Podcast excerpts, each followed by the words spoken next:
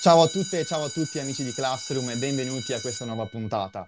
Questa volta, come potete sentire, c'è una voce diversa alla guida, sono io, perché come Carlo la volta scorsa aveva accennato, io e Fiore eravamo al lavoro su una puntata scritta e gestita direttamente da noi.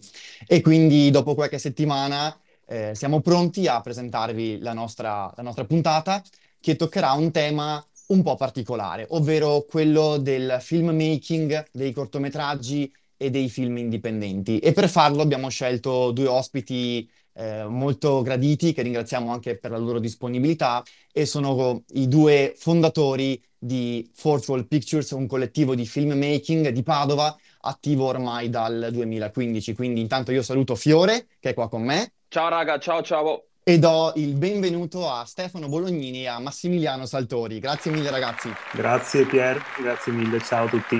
Ciao a tutti, grazie per averci invitato. Grazie a voi. Allora, ci sono tanti motivi per cui in realtà abbiamo scelto Fort Wall Pictures e forse il primo che ci è saltato all'occhio quando abbiamo un po' cercato qualche, qualche collettivo di filmmaking attorno a noi è stata proprio la mission di questo collettivo che eh, mi ha molto colpito sia a me sia a Fiore perché già sul sito è scritto un gruppo cinematografico che sostiene i filmmakers e i creativi locali, dando loro modo di diffondere competenze diverse in progetti comuni. Allora, questa frase la approfondiremo un pochino dopo insieme. Intanto io gradirei che eh, Stefano e Max potessero presentarsi un pochino. Vi va? Certamente. Vai Stefano, chi sei? Allora, eh, di nuovo ciao, sono Stefano. Allora, eh, preciso anche questo che potrebbe essere interessante perché non sempre eh, è così. Allora io e Massimiliano eh, di base non abbiamo una formazione o fino adesso non abbiamo avuto una formazione cinematografica eh, in senso assoluto, eh, cioè quando abbiamo deciso nel 2015 come eh, per molti accade come, come gruppo d'amici di eh, iniziare questo percorso assieme di stampo cinematografico, la nostra idea era banalmente eh, quella di iniziare a raccontare storie. Però, eh, tornando a quello che dicevo prima, eh, abbiamo una formazione pseudoscientifica. Eh, io, infatti, ho una laurea in ingegneria e anche Massimiliano deriva da un percorso scientifico. Eh, quindi può sembrare strano o comunque non convenzionale iniziare un percorso del genere che comunque eh, ha portato a ampliare eh, le nostre conoscenze, le nostre competenze che avevamo già di base eh, per crescere sempre di più eh, e applicare anche la nostra diciamo, cultura sia scientifica che universitaria anche a questo mondo. Quindi è interessante introdurre anche questa, questo discorso perché le storie che poi noi abbiamo raccontato e racconteremo hanno un po' anche a che fare con un mondo accademico che non sia puramente artistico in senso, in senso assoluto. E anche Massimiliano, lascio dire la sua, giustamente. Sì, sì, anch'io in effetti ho, ho una formazione assolutamente scientifica, prima scienze naturali, poi un master, eh, una, una laurea magistrale in biologia evoluzionistica un master in comunicazione della scienza. Quindi sì, non è il tipico percorso che qualcuno magari si aspetterebbe per gente che poi finisce a fare anche cinema. Però in realtà mh, diciamo che almeno oggi non è poi così singolare, nel senso che molto spesso non esiste un, una pipeline, diciamo, per andare da un punto A a un punto B nel mondo dello spettacolo. C'è, c'è, gente che viene un po' dappertutto e di solito ci si porta dietro quel bagaglio anche di esperienze, anche professionali un po' differenti, diciamo che ti rendono anche un po' più unico. Quindi sì, è, è un po' strano, però in realtà è, ha anche a che fare un po' con questo, con questo mondo, almeno per come è oggi. Diciamo poi che noi siamo partiti senza davvero pensare che avremmo fondato un collettivo, che avremmo fatto quasi una quindicina di cortometraggi in cinque anni. Cioè in realtà noi eravamo un gruppo di amici, eravamo in tre all'epoca e avevamo, eh, insomma, si sa com'è all'università, no? ci si incontra, si guarda un film sul divano la sera tardi e tutte le volte c'era questa sensazione del tipo, eh, ma l'avremmo potuto fare meglio noi, sì, ma la storia era ok, ma l'esecuzione un po' meno. E, e alla fine nel 2014, perché sì, eh, abbiamo iniziato seriamente nel 2015, ma diciamo i semi dell'idea sono nati un anno prima, abbiamo comprato, cos'era, una, una Nikon, una, sì, reflex. Andrea, che era il, diciamo, il nostro terzo eh, fondatore, che poi dopo un po' insomma, ha fatto altri percorsi, ehm, aveva utilizzato una delle sue delle sue macchine per dare vita a quello che poi sarebbe stato il nostro primo cortometraggio, ovvero Isolation. Eh, da lì la strada insomma, è, è, sempre stata eh, più in salita, in salita in termini eh, di crescita eh, e di volontà di eh, migliorare che cosa? Diversi aspetti di quello che poi eh, è un risultato finale visibile come un cortometraggio. Ci siamo accorti molto velocemente, come insomma era anche prevedibile immaginare, che ehm, per raggiungere un certo tipo di qualità eh, bisognava in qualche modo eh, investire eh, in strumenti e macchine eh, da presa, ovviamente. E quindi eh, io stesso, tornando alla domanda chi sei e cosa fai, ho diciamo, ampliato il mio, il mio bagaglio culturale eh, di videomaker e di fotografo, eh, investendo eh, in strumentazione, attutendo anche i costi di parte della strumentazione facendo lavori, eh, lavori video, in sostanza o lavori foto. Però la qualità eh, chiaramente non deriva solo dal, dai, dai, mezzi e dagli strumenti. Eh, chiaramente gli altri due capisaldi sono le storie, cioè la narrazione, quindi lo script, la storia che vuoi raccontare e poi anche in gran parte chi la storia la, la interpreta, quindi gli attori. Quindi eh, ci siamo accorti velocemente che quello che dovevamo fare, che fanno anche tutti, eh, è quello di eh, migliorare in termini tecnologici, migliorare in termini narrativi e migliorare in termini attoriali. Quindi eh, appunto eh, l'idea del, del, collettivo che è venuta appunto dopo di creare una realtà a stampo cinematografico per sostenere dei creativi locali eh, come giustamente diceva Pier prima, eh, nasce proprio dall'idea di mettere assieme delle persone che hanno competenze diverse, vedi attori che possono anche arrivare dal mondo teatrale, per esempio, che non hanno eh, magari mai partecipato o non, o non, si sono mai cimentati in un progetto cinematografico, ma che invece si sentono eh, magari pronti nell'aspetto teatrale e quindi partono da una base che consente comunque realizzare qualcosa eh, che sia eh, visivamente apprezzabile eh, ma anche persone che ruotano eh, nel campo tecnico, quindi de, di, di, una crew, come possono essere eh, fonici, piuttosto che montatori, piuttosto che anche scrittori, perché noi, eh, io e Massimiliano, eh, abbiamo sempre avuto delle storie in cantiere, abbiamo sviluppato delle storie, stiamo sviluppando delle storie, però eh, l'idea era, era, anche quella, ed è anche tuttora, eh, di dare spazio, confrontandoci con eh, altre proposte, a, a eh, altre persone che propongano o dei soggetti oppure la scrittura eventualmente condivisa di storie diverse. Perché? Perché dando uno sguardo insomma, a quello che abbiamo online, sicuramente non siamo né monotematici eh, né monogenerici, eh, in termini, cioè in termini di generi. Cerchiamo di spaziare per non avere un punto di vista unico Uh, sulle storie che raccontiamo e non avere neanche un tema unico, cioè raccontare anche cose diverse che possono avere a che fare eh, in realtà con quello che viviamo tutti i giorni. Prima dicevamo, eh, proveniamo dall'ambiente accademico, eh, anche scientifico, eh, vero, raccontiamo storie anche che riguardano eh, ambienti accademici, scolastici o anche lavorativi. Esatto, esatto.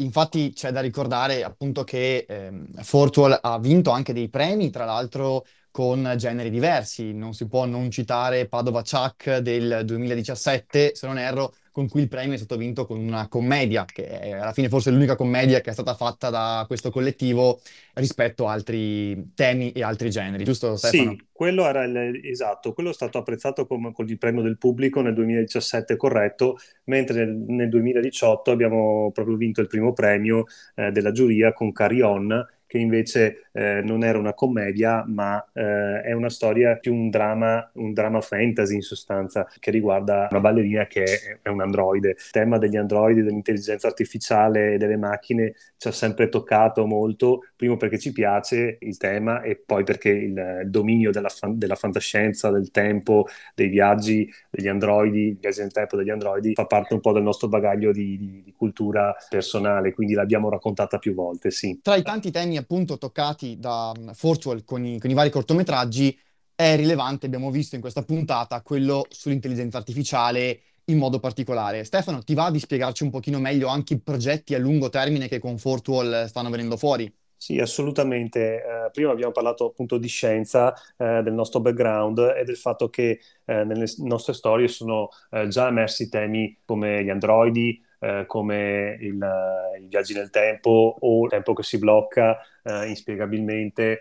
Eh, o appunto l'intelligenza artificiale. I temi della, eh, della fantascienza, dei viaggi nel tempo del doppio ci sono sempre stati molto cari, eh, vedi serie come Black Mirror eh, o Electric Dreams, eh, che tra l'altro trae spunto da, dai racconti di K. Dick. Eh, ultimamente infatti abbiamo eh, tra l'altro registrato eh, un cortometraggio mm, neanche un mese fa che riguarda proprio la storia di un test di Turing inverso, dove appunto due persone eh, si siedono di fronte a loro e fondamentalmente lo spettatore non capisce quale dei due potrebbe essere eh, un androide, una macchina o un software. E quindi giocheremo su questo, su questo frangente. Eh, ed è anche un motivo, per, mm, un motivo e un precursore invece di una storia eh, sulla quale stiamo puntando molto eh, e che invece eh, vorrebbe sbarcare eh, da, da, corto a, a lungometraggio, in quanto insomma come Fort Wall abbiamo fatto finora cortometraggi, ma l'ambiente, la crescita e comunque il periodo ci vuole portare anche a fare il salto di qualità e provare a spingerci anche sul lungometraggio, ovviamente con le conseguenze che ne derivano. Eh, e questa storia che, che, stiamo, che, stiamo, mettendo in piedi e che abbiamo anche presentato tra l'altro eh, alla, alla, Biennale di Venezia eh, in concorso per il College Film eh, e quindi stiamo aspettando eh, il responso, riguarda proprio l'ambito dell'intelligenza artificiale eh, applicata però al mondo anche del lavoro, nel senso, ok, la fantascienza, come diceva anche Massimiliano prima, è un tema, è un genere che ci piace, però fare un film di fantascienza e basta potrebbe essere limitante eh, dal punto di vista anche dell'apprezzabilità del pubblico. Quindi quello che volevamo e vogliamo fare eh, è portare una storia eh, magari eh, con dei temi di fantascienza, ma eh, con delle tematiche sociali e sociologiche eh, proprie del, del, nostro tempo, quindi eh, so, il dualismo uomo-macchina oppure la, la discriminazione e i pregiudizi anche in ambito lavorativo, eh, perché queste macchine che magari non riescono a riconoscere con i loro software adeguatamente categorie di persone diverse e anche la, la, questione della tecnologia e di come impatta questa sul lavoro di tutti i giorni e su categorie di persone eh, anche di differente età. Quindi ecco, è, è, per eh, dire che queste storie cui stiamo puntando e anche quelle che riguardano l'intelligenza artificiale eh, le vogliamo portare su un ambito che sia anche più fruibile eh, da una realtà che tutti i giorni insomma ci troviamo di fronte. Per allacciarmi un po' al discorso di Stefano, che effettivamente c'è un valore aggiunto alla fantascienza, secondo me personalmente, che è quello che eh, è intrattenimento ma ti fa anche pensare a certe cose che non considereresti. Per esempio, eh, intelligenza artificiale, eh, l'uso che se ne fa di solito è ah, il robot diventato troppo umano, la rivolta delle macchine, queste cose qui. In realtà ci sono molte cose che riguardano la nostra vita di tutti i giorni che già coinvolgono l'intelligenza artificiale, di cui non ce ne rendiamo conto. Quindi quindi non serve andare nel futuro troppo lontano. Algoritmo su Facebook magari o no, su Instagram. Ah, assolutamente. Assolut- assolutamente sì, ma, ma... puro praticamente. Guarda, c'è questa storia, poi eh, eh, qua in Europa è un po' più difficile che queste cose succedano perché abbiamo delle leggi sulla privacy un po' più stringenti. Uh, però per esempio negli, uh, c'era questa storia molto interessante che ho sentito a un podcast um, di, dell'MIT Technology Review che parla, hanno proprio una, uno, uno, show su Spotify che parla di queste cose qui, di queste tematiche. Allora, è, è, molto kafkiana come storia, però sostanzialmente questo tizio è un uomo di colore, classe media di Detroit, che una mattina si sveglia, va al lavoro e lo chiamano al telefono e gli fanno, ah sì, de- siamo il distretto di polizia qui locale, deve, deve venire in centrale perché è accusato di un crimine. Quello gli fa, e che crimine? Eh, non glielo possiamo dire, venga qui per favore. E ovviamente cosa rispondi tu? Rispondi, sì, buonanotte cioè sembra uno scherzo. Invece torna a casa e si trova la polizia che lo porta in centrale. Ora, qui c'è anche una, un'ottica di, di, discriminazione, quindi se un uomo di colore in America cerchi di giocare secondo le regole, quindi non dice niente, passa la notte in galera, e il giorno dopo c'è il classico interrogatorio da film. E, e gli fanno, a un certo punto gli tirano fuori delle foto di, di un negozio dove c'è un uomo di colore che ruba degli oggetti e dicono questo sei tu e lui gli fa, beh no, no, no che non sono io, cioè non è che tutte le persone di colore sono uguali. E, e vanno avanti, indietro, avanti, indietro, avanti, indietro, fino a quando uno dei due sbirri uh, non si lascia sfuggire, no, no, lo, siamo sicuri che sei tu perché il computer dice che sei tu. E allora da lì viene fuori sostanzialmente che eh, un'azienda americana aveva venduto su licenza questo software che, che stavano ancora testando che praticamente eh, l'aveva, l'aveva, dato in gestione, diciamo, alla, alla, alla polizia di Detroit, eh, che praticamente usava il database delle patenti dello Stato e, e, lo, utilizzava le fotografie per riconoscere le persone sospettate, che tipo magari, non so, hai una foto, hai un video di sorveglianza, cose così. Il problema è ovviamente che eh, una, la, la, fototessera della, della, della, patente non è sufficiente a, a costituire, cioè non, non, è che basta quella o basta un video di sorveglianza per capire che le due persone sono le stesse, ci può essere un, diciamo un riconoscimento al 70%, per te come persona non è abbastanza, per una macchina è sufficiente, perché una macchina alla fine, questa è la grande lezione del nostro tempo, non è un agente morale sostanzialmente. Quindi una macchina non fa le cose per malizia, ma fa le cose sostanzialmente perché quello è il pacchetto di dati, quelle sono le informazioni che le sono state date e ci sono dei criteri che deve rispettare. Ovviamente la storia è finita bene, il software poi non, non viene più usato ehm, e lui ha, ha, avuto un risarcimento consistente, giustamente, però il fatto rimane che questa storia non è un, un racconto di fantascienza, come diceva Stefano alla Philip K. Dick, no? l'identità, il doppio, il, qualcuno là fuori che è come te, un computer che ti confonde per lui. No, questa è la vita di tutti i giorni, questo è quello che succede, quello che, potre, che succederà forse più spesso. Quindi chi, chi, ci va in mezzo e il più delle volte sono categorie che sono già a rischio, che già subiscono discriminazioni. Questa magari è la domanda che ci dobbiamo porre. E lo puoi fare è, con un libro. Sì. Ed è quello che cerchiamo appunto di, di portare su, sulle nostre stesse storie, insomma, portare anche alla realtà questi temi che magari eh, ci coinvolgono tutti, tutti i giorni. Esatto, penso in modo particolare ad un cortometraggio che invito tutti ad andare a vedere sui canali di Fortwall, che è Microchip. Microchip è stato forse proprio uno dei primi ad aprire eh, una parentesi di racconti in stile, passatemi il termine, Black Mirror, perché fanno riflettere, oltre che intrattenere, portano ad una riflessione, giusto? Esatta- esattamente, sì, sì. Temi tecnologici, ma anche sociologici che hanno un impatto su di noi eh, e che, eh, guardati con occhio critico, anche se di finzione, comunque ci portano tutti eh, a riflettere eh, su questi temi caldi. Grazie mille anche di queste riflessioni, anzi soprattutto di queste riflessioni che era anche un po' un tema che era caro specialmente a me e a Fiorenzo. Allora, ci avrei prima di tutto io una domanda che in realtà però sono due, ossia eh, come siete passati dalla scienza a fare film e cosa vi siete portati dalla scienza nel fare film?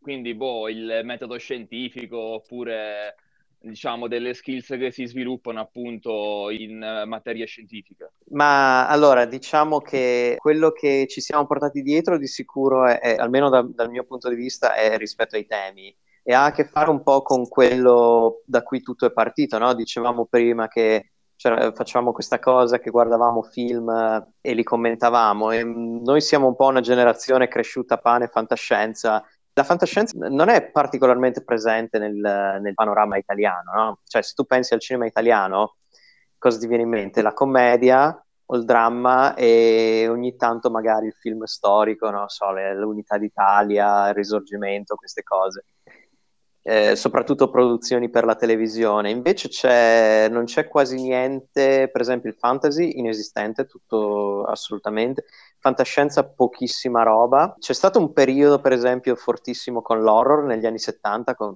mi viene in mente Dario Argento, un po' simile all'exploitation eh, americana, però mh, niente più, cioè il cinema italiano moderno ha poca variabilità da questo punto di vista, perciò quello che ci siamo portati dietro è, è, è, sicuramente ha a che vedere anche con quello che abbiamo imparato, cioè se fai una facoltà scientifica si presume che ti interessino certe cose, no? E, e quindi questa idea di, beh, ma non sarebbe figo, per esempio, vedere un film di fantascienza come piace a noi, ma ambientato in un contesto europeo. Diciamo che almeno questo dal mio punto di vista è quello che abbiamo cercato di infondere, almeno a quei cortometraggi di fantascienza che, che abbiamo prodotto. Direi che è una parte importante di quello che facciamo alla fine, di quello che ci distingue perlomeno. Io aggiungerei anche questo, eh, allora, siccome comunque non siamo l'unica realtà, ce ne sono anche altre come noi, eh, a volte abbiamo rilevato come magari sia molto semplice dire come abbiamo anche iniziato noi, va, mettiamoci assieme, proviamo a fare un corto, eh, vediamo cosa succede come va. Eh, ed è giustissimo perché comunque l'espressione artistica eh, o narrativa che c'è in qualcuno viene fuori così in questo modo. Però eh, quali sono i primi problemi che possono eh, sorgere quando magari non hai fatto tanto team o non hai già lavorato o non hai costituito dei microprogetti come spesso avviene in facoltà scientifiche, eh, anzi quasi tutti i giorni, è che ti trovi a che fare eh, con, con, tante altre persone che devi portare avanti eh, quello che è eh, un film in miniatura, perché un cortometraggio è di fatto un film corto, è, è piccolo, però la preproduzione, la produzione eh, di un cortometraggio uh, deve comunque prevedere certi canoni, altrimenti esplode, cioè nel senso tirare le fila di un progetto prima che venga girato, eh, ci si accorge molto velocemente eh, che non è semplice e non è banale, ci vuole tempo, capacità, conoscenza, competenza, suddivisione di ruoli. Quindi ehm, un metodo comunque scientifico, se così possiamo dire, ma soprattutto eh, derivante dal buon senso di aver fatto spesso progetti con persone eh, e anche eh, comprese le persone empaticamente, porta a capire eh, intanto velocemente con chi è meglio lavorare piuttosto che eh, alcune persone piuttosto che altre, anche in termini di affidabilità eh, e poi anche come eh, andare ad ottimizzare al meglio eh, ottimizzazione spesso in campo scientifico eh, è un termine che viene giustamente molto molto usato, ottimizzare sia risorse che economiche, ma anche di, di, capacità di persone, di tempo, eh, per eh, realizzare un, un, film che sia sostenibile da tutti, perché un cortometraggio che possa durare eh, dai 6-7 minuti fino ai 15, 20, 25 minuti, eh, comunque pensare di realizzarlo comodamente in 10 giorni eh, è utopico perché sarebbe troppo tempo, pensare di realizzarlo in una giornata è altrettanto utopico, quindi ehm, ritagliarsi quei 2-3 eh, quattro giorni di riprese eh, e organizzarle al meglio sia dal punto di vista eh, artistico eh, che dal punto di vista direttivo che dal punto di vista delle risorse è una cosa che eh, facendolo più volte viene fuori ma può derivare anche da eh, un background scientifico. A tale Chiaro. proposito però ci avrei una sottodomanda. Certo. Quanto piloting c'è prima di fare un corto?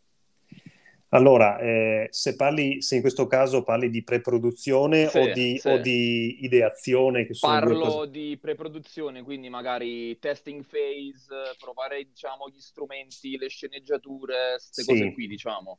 Allora, eh, posto il fatto che non, stiamo, non, diremo nulla di nuovo perché chi fa queste cose ha degli standard, cioè ci sono delle regole con cui condurre queste delicate fasi che portano poi eh, a, a, a, ai fatidici giorni di, eh, di produzione e di registrazione. Quello che si fa di solito è una sequenza che può essere anche invertita di operazioni basilari, quindi pensare ad una storia e svilupparne il soggetto, dopodiché pensare o anche parallelamente alle persone che possono eh, essere fondanti eh, su questo soggetto, quindi gli attori. Spesso ci è capitato di fare un casting con persone che non conoscevamo per appunto conoscerne di nuove, oppure andare a pescare da un pool di persone che già conosciamo anche da attori precedenti.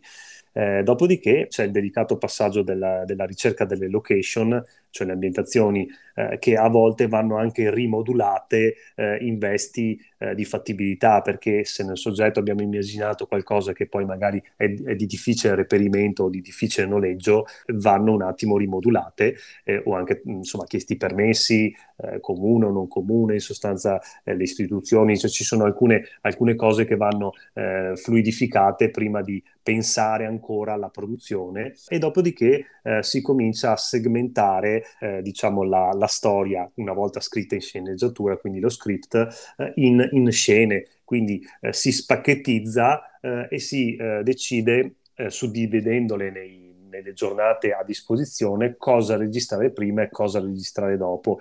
Tra l'altro è una cosa che questa noi molto spesso, anzi sempre, dobbiamo fare anche in relazione alla disponibilità stessa degli attori, perché se la crew eh, di cui ci dotiamo eh, magari sta sempre tutti i giorni, facciamo che siano tre giorni o tre, quattro giorni, sta sempre, gli attori non è sempre così, anzi magari mm, eh, eh, sia in termini di numero di parti ma anche in termini di disponibilità, quindi i pacchetti che abbiamo eh, suddiviso vanno incasellati nei giusti momenti per evitare A di far perdere tempo eh, alle persone intuimente e B eh, di evitare di, di, di, fare noi errori durante la produzione, quindi fare tutto ma senza dimenticarci qualcosa e incasellandole al momento giusto. E, virgola, l'ultima cosa molto importante, senza andare troppo oltre, perché capita a tutti, eh, è capitato anche a noi magari con i, con i, primissimi corti, ma poi ti accorgi molto velocemente che non puoi tirare troppo avanti con l'orario, cioè eh, eh dopo che fai otto ore, che poi sono quelle eh, di un qualunque lavoro, eh, la gente si stanca, giustamente anche gli attori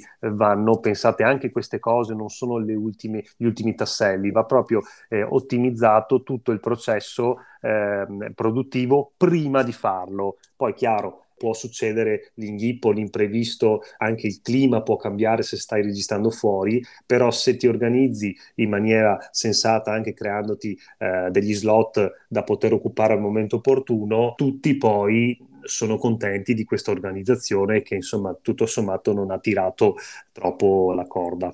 Stefano ha menzionato nell'ultima parte questa cosa del sapere un po' come gestire gli orari. Eh, il, il, fatto è questo che noi essendo indipendentissimi, uh, il, il, livello massimo di, di, cinema indipendente, credo a questo punto, eh, siamo sempre un po' in balia degli orari, hai bisogno di girare una scena, per esempio, di notte, ma deve essere notte notte o l'alba? E l'alba quanto dura? E non, non sei mai in un ambiente controllato e devi ovviamente eh, gestire tante persone sul set. Perché un'altra cosa interessante che ovviamente questo è venuto a crescere, a cambiare col tempo, ma all'inizio eravamo tipo, come dicevo, tre persone e ognuno faceva tutto. Adesso siamo un gruppo di, cioè abbiamo un, un gruppo di anche 20-30 persone che conosciamo e che, con cui ci facciamo a rotazione, diciamo, ci giostriamo un pochino tra attori, direttori della fotografia, cameraman, il boomer che è quello che tiene il, il microfono tutto il tempo, quindi eh, è capitato anche che però eh, magari affittassimo un posto, cioè chiedi magari a qualcuno di, di prestarci un, un, un, luogo e sto pensando ovviamente Stefano a Eudaimonia quando abbiamo girato dentro un albergo e il, um, il ragazzo che, che, è il figlio del proprietario è stato gentilissimo, però non aveva capito, per esempio, che eravamo eh, una marea di gente. Cioè, gli ho detto: Senti, noi abbiamo bisogno di uno spazio di questo, di, del tuo albergo per girare delle scene, fare un cortometraggio. Anche io faccio cortometraggi. E lui si aspettava tipo due, due persone con un c- cellulare praticamente. Sì, no, invece no.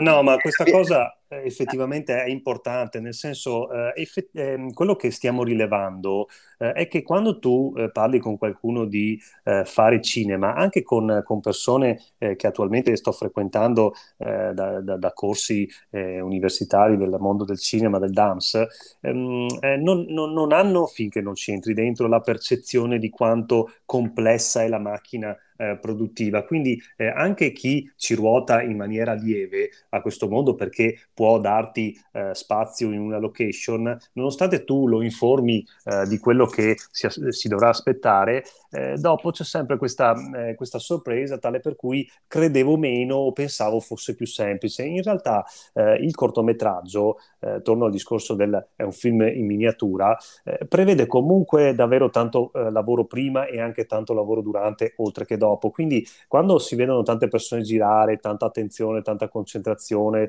eh, e anche il tempo eh, di mh, posizionamento e sistemazione di tutto, eh, si rimane basiti e ammaliati da quanto eh, le persone eh, ci mettano non solo in termini di passione, ma anche proprio di lavoro e tempo e attenzione fisica. Quindi uno può immaginare che sia tutto all'acqua di rose, ma, ma non è così, cioè eh, il film piccolo deve essere comunque pensato per essere fatto in maniera consona come un film semplicemente corto, quindi fatto con dei canoni precisi, eh, attenti di alto livello, ma semplicemente prodotto in un tempo più limitato e quindi anche con risorse più limitate. Chiaro.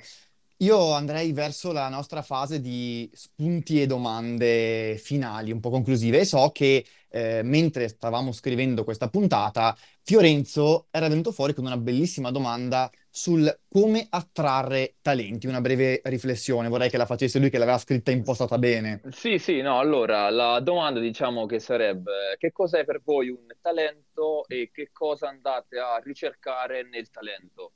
O meglio, voi cercate gente che ha già, diciamo, eh, sia le skills che le competenze già pronte o cercate gente che ha una propria visione, che ha capacità di imparare, che ha capacità comunque di prendersi anche responsabilità sul lavoro, per esempio?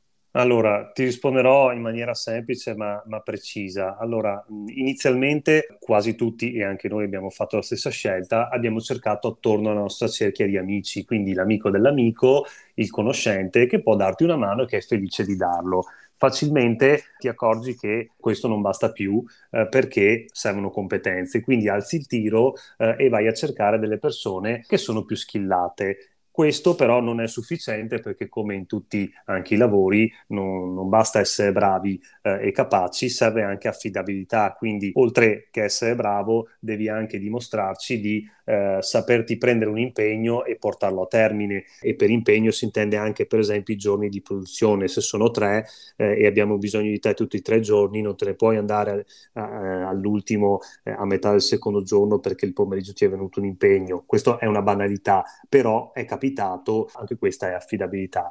Dopodiché, mh, eh, diciamo, esauditi questi tasselli, quindi di competenza, eh, affidabilità eh, ed edizione, barra passione, eh, sì, c'è anche l'aspetto artistico, nel senso che per alzare il tiro eh, delle narrazioni e la complicità delle storie, oltre a quello che noi stessi abbiamo messo eh, in cantiere e che diamo come eh, direzione traiettoria narrativa alle nostre storie, eh, c'è anche la volontà appunto di dare spazio a chi vuole proporci dei soggetti, delle storie nuove, quindi eh, qualcuno che o ruoti in, in campo artistico eh, o che abbia semplicemente una bella storia nel cassetto e eh, voglia proporla. Quindi andiamo eh, a ricercare anche chi magari anche scritto, perché magari anche skillato sul profilo della, eh, della scrittura, abbia scritto delle, delle, storie ce le vuole proporre. E, e, ehm, allora, voi avete parlato di talenti e volevo aggiungere una cosa. E, allora, di solito quando si pensa al cinema in Italia si pensa ovviamente Roma per le produzioni, eh, ai Cinecittà, la capitale, eccetera, oppure Venezia per i festival, almeno quelli più importanti. O Torino. In realtà, sì. O Torino assolutamente, assolutamente, c'è anche il Museo del Cinema bellissimo tra l'altro. In realtà eh, là fuori, eh, nelle regioni italiane, ci sono un sacco di persone che aspettano solo di potersi mettere alla prova, ci sono tanti giovani professionisti, persone con capacità, idee. E quindi quello che noi abbiamo fatto fin dall'inizio era sostanzialmente di andare a cercare queste persone per, passando col passaparola del tipo trovi la compagnia teatrale, quelli ti mettono in contatto magari con qualcuno anche che fa i costumi, e quello che ti fa mh, le scenografie che ha un senso magari estetico particolare, eccetera. Allora, nel Padovano ci sono anche delle realtà, del, delle case di produzione, per esempio, semifamose.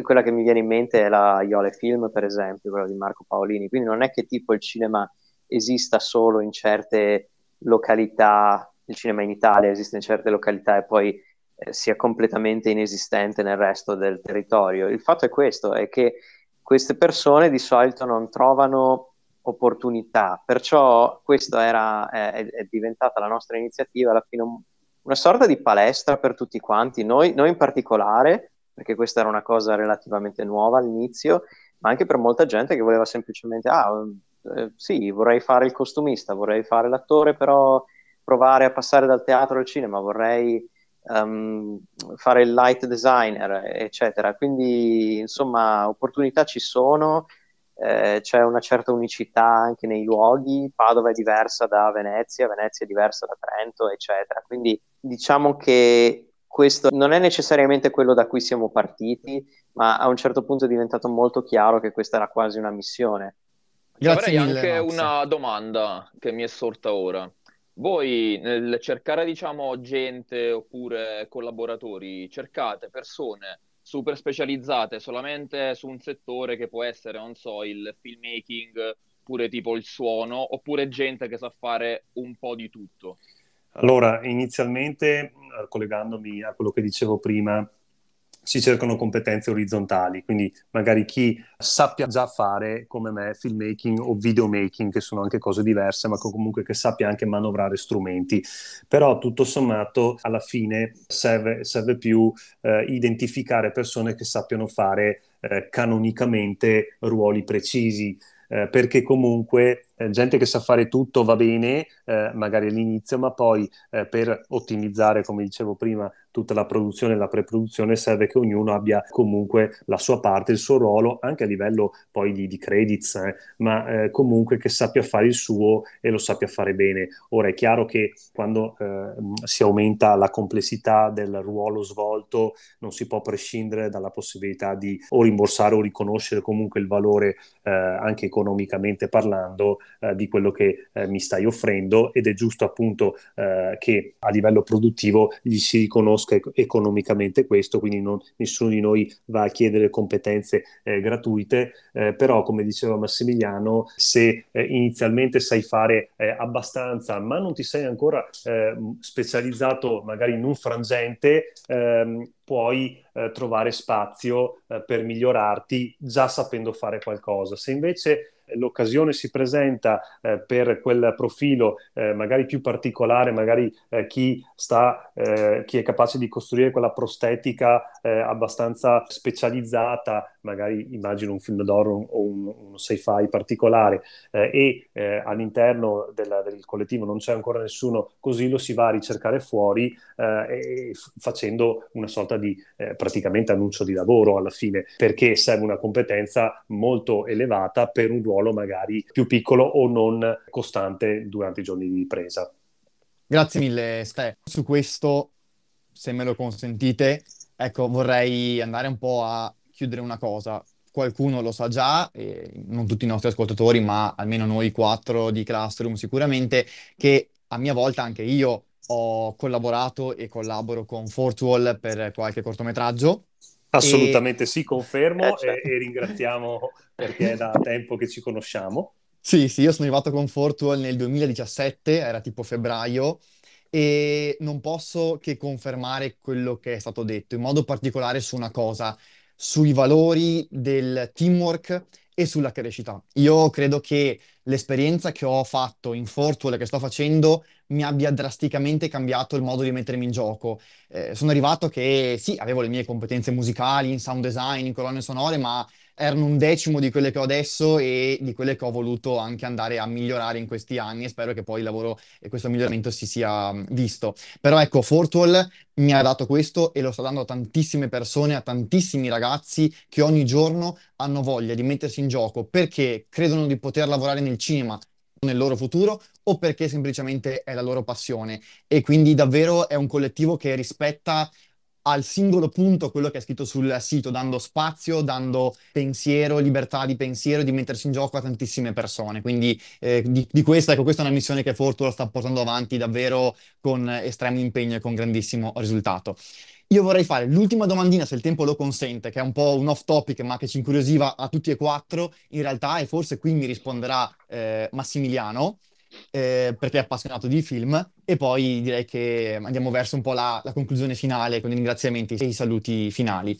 Allora, Max, noi ci stavamo chiedendo una, una, cosa, quindi io, Fiorenzo, Marilisa e Carlo, perché anche a noi piacciono i film, ci piace molte volte vedere gli horror, ci piacciono vedere i supereroi, un po' di cose varie, e ci chiediamo sempre, effetti speciali, il costo è sempre sinonimo di qualità? Uh, di- dipende da cosa intendi per qualità, uh, perché uh, allora, questa è una mia osservazione personale, ma alle volte non è una questione di realismo, è una questione di credibilità. Cioè tu guardi un film e accetti per quell'ora e mezza che quello che stai vedendo non è realistico, però è possibile, ok? Credo a quello che sto vedendo che nel, ai tempi dei fratelli Lumière era il treno che arriva alla stazione e tutti che scappano dalla sala, adesso sono i film ovviamente degli, degli Avenger o Avatar, non lo so. Allora, effetti speciali, ci sono tanti modi per fare tante cose diverse. Digitale non vuol dire per forza svendersi o fare le cose in modo facile, perché anche creare un personaggio, creare un paesaggio, aggiungere un'esplosione digitalmente è un lavoro che porta via tempo, che, che ha bisogno di precisione e, e, soprattutto dove non lavora una sola persona. Cioè, uno magari si aspetta, ah sì, per disegnare un personaggio degli Avenger uh, hai bisogno di quel tizio col computer in una cameretta da solo, in un ufficio da solo. No, ci sono centinaia di persone che lavorano a più dettagli della stessa scena, delle stesse inquadrature. Um, c'è, c'è stato tanto da dire negli ultimi anni su se sia meglio effetti speciali pratici, eh, per pratico intendono, non so, il pupazzo, l'animatronics o la persona truccata o eh, i modellini piuttosto che rendering, eh, insomma, diciamo, o se sia meglio il digitale. Eh, in realtà oggi vengono usati entrambi, è solo che non te ne accorgi. Cioè, l'effetto speciale migliore alla fine è quello che non consideri un effetto speciale. Per esempio, c'è una scena di The Social Network che presumo l'abbiamo visto tutti, che, che non, è non, è esattamente, un film con effetti speciali, però c'è questa scena dove tipo i due protagonisti, Mark Zuckerberg e come si chiama il personaggio di Andrew, Andrew Eduardo Saveril. Eh, eh, esatto, bravissimo. Sono fuori, tipo hanno appena creato la società, sono ancora un po', non hanno ancora incontrato il tizio di Napster e, ehm, e tipo sono fuori che stanno parlando, c'è la neve e vedi il vapore che esce dalla bocca quando parlano. Ecco, la neve non c'è, o, o è artificiale, penso sia finta perché l'hanno girata d'estate, e il, il, vapore che esce dalla bocca è digitale. Ecco, per esempio David Fincher usa tantissimi di questi trucchi dove tu in realtà guardi la scena ed è una scena di due persone che parlano, quindi non, non sei lì che cerchi dov'è l'effetto speciale non c'è green screen, eh, non ci sono cose strane che succedono. Perciò accetti semplicemente che quello sia, sì, vabbè, è solo che l'hanno girata d'inverno e questo è l'effetto che fa il vapore quando, quando fa freddo, no? Invece no. Quindi io credo che, cioè la mia opinione personale è che gli effetti speciali tu eh, li consideri buoni o cattivi nel momento in cui li noti troppo. Eh, se, se, è una cosa che attira troppo l'attenzione, se è una cosa che distrae, allora forse, uh, o se è troppo veloce, per esempio i film moderni sono, soprattutto quelli di azione, sono un po' troppo frenetici, per questo non riesci neanche a goderti troppo i dettagli, l'azione, lo stunt particolare, il design della creatura, no? Quindi è, è un mix, è quello che riesce ad apprezzare, ma in moltissimi casi anche quello che non riesce a vedere. Secondo me qui, qui è, è, a questo punto che trovi il, il giusto equilibrio con un effetto speciale buono e uno che, che fa schifo sostanzialmente. Detto questo, allora ci avviamo alla conclusione. Io ringrazio di cuore davvero Stefano e Massimiliano per la loro disponibilità. Invito tutti ad andare a controllare e a verificare i canali social di Fortual per andare a scoprire nuovi contenuti e scoprire cose interessanti.